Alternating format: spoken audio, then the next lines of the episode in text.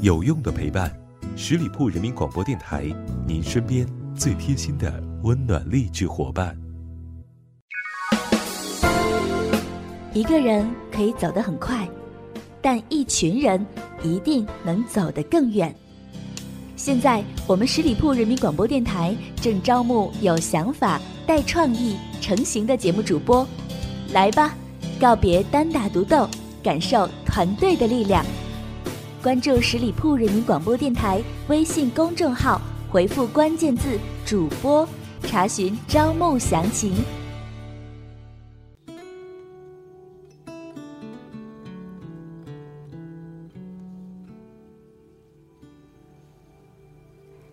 欢迎走入这一期的聆听爱情，我是主播妍妍。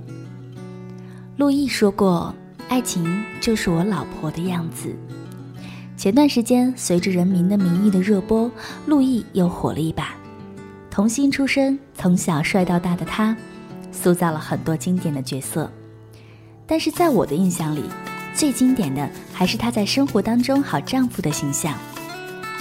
大学时和同班同学鲍蕾相恋，两个人牵手走过了风雨，走过了晴天，在最稚嫩的青春时光里相爱至今。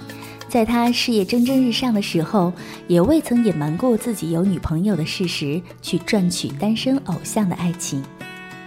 陆毅说：“鲍蕾是我认准了一辈子的人，我敢把我们的感情告诉大家。”曾经有记者采访陆毅，问他觉得爱情定义是什么，他自信大方、爽朗地说：“很简单，从大学时的恋情一直到现在，我对爱情的定义就是鲍蕾。”眼里充满了骄傲和宠溺。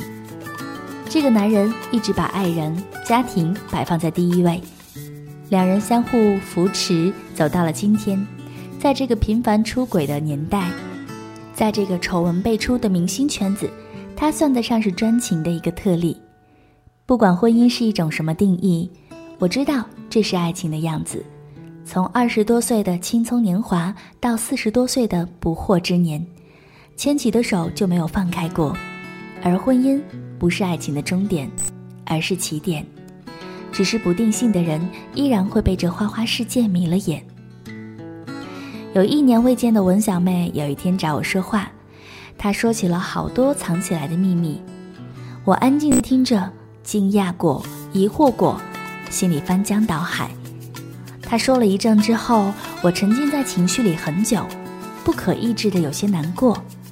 文小妹恋爱了，但是恋爱的那个人已经结婚了。刚开始只是很欣赏那个男人，因为他很绅士，做什么都有条有理，很有魅力。刚开始他们也只是像朋友一样聊天、吃饭。没过多久，他就表白了。文小妹一开始是拒绝的，但后来也便接受了。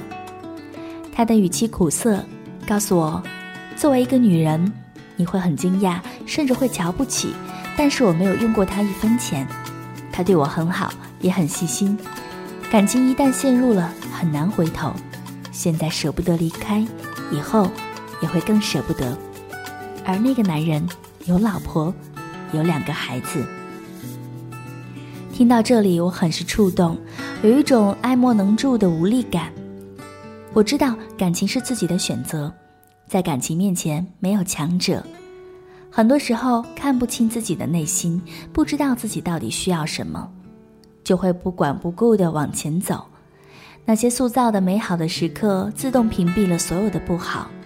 偶尔自欺欺人，翻来覆去，重蹈覆辙。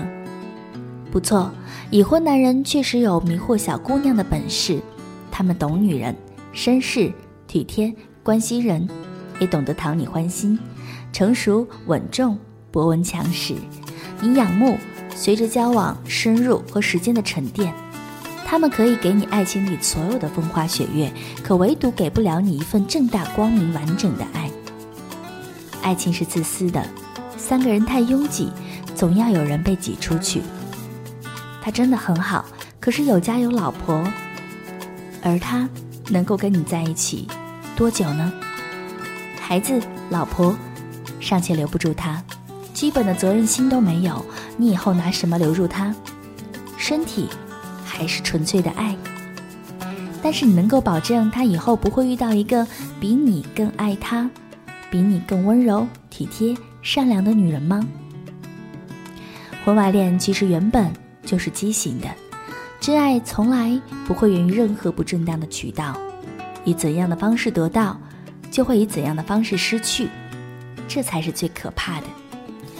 只是我知道，每个人走到感情的极端都会伤心累累。如果愿意相信结局是美好的，那我相信这是你的一厢情愿。现如今的出轨已经成为了一种风气，也是茶余饭后的谈资，也是一些男人在外炫耀的资本。可能我们没有办法去评判别人的对错，好像每个人都有自己的苦楚和为难。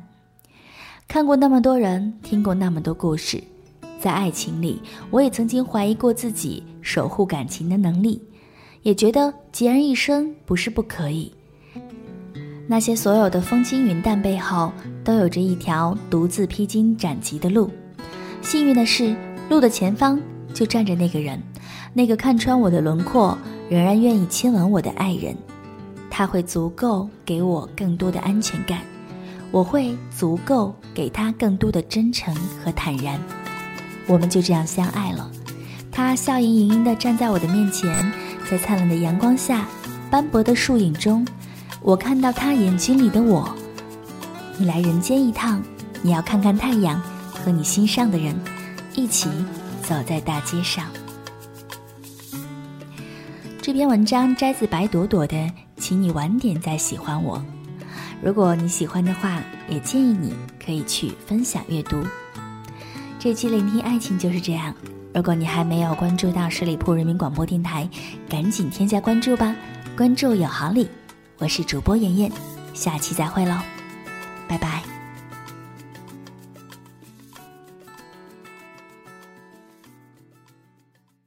本期节目由十里铺人民广播电台制作播出。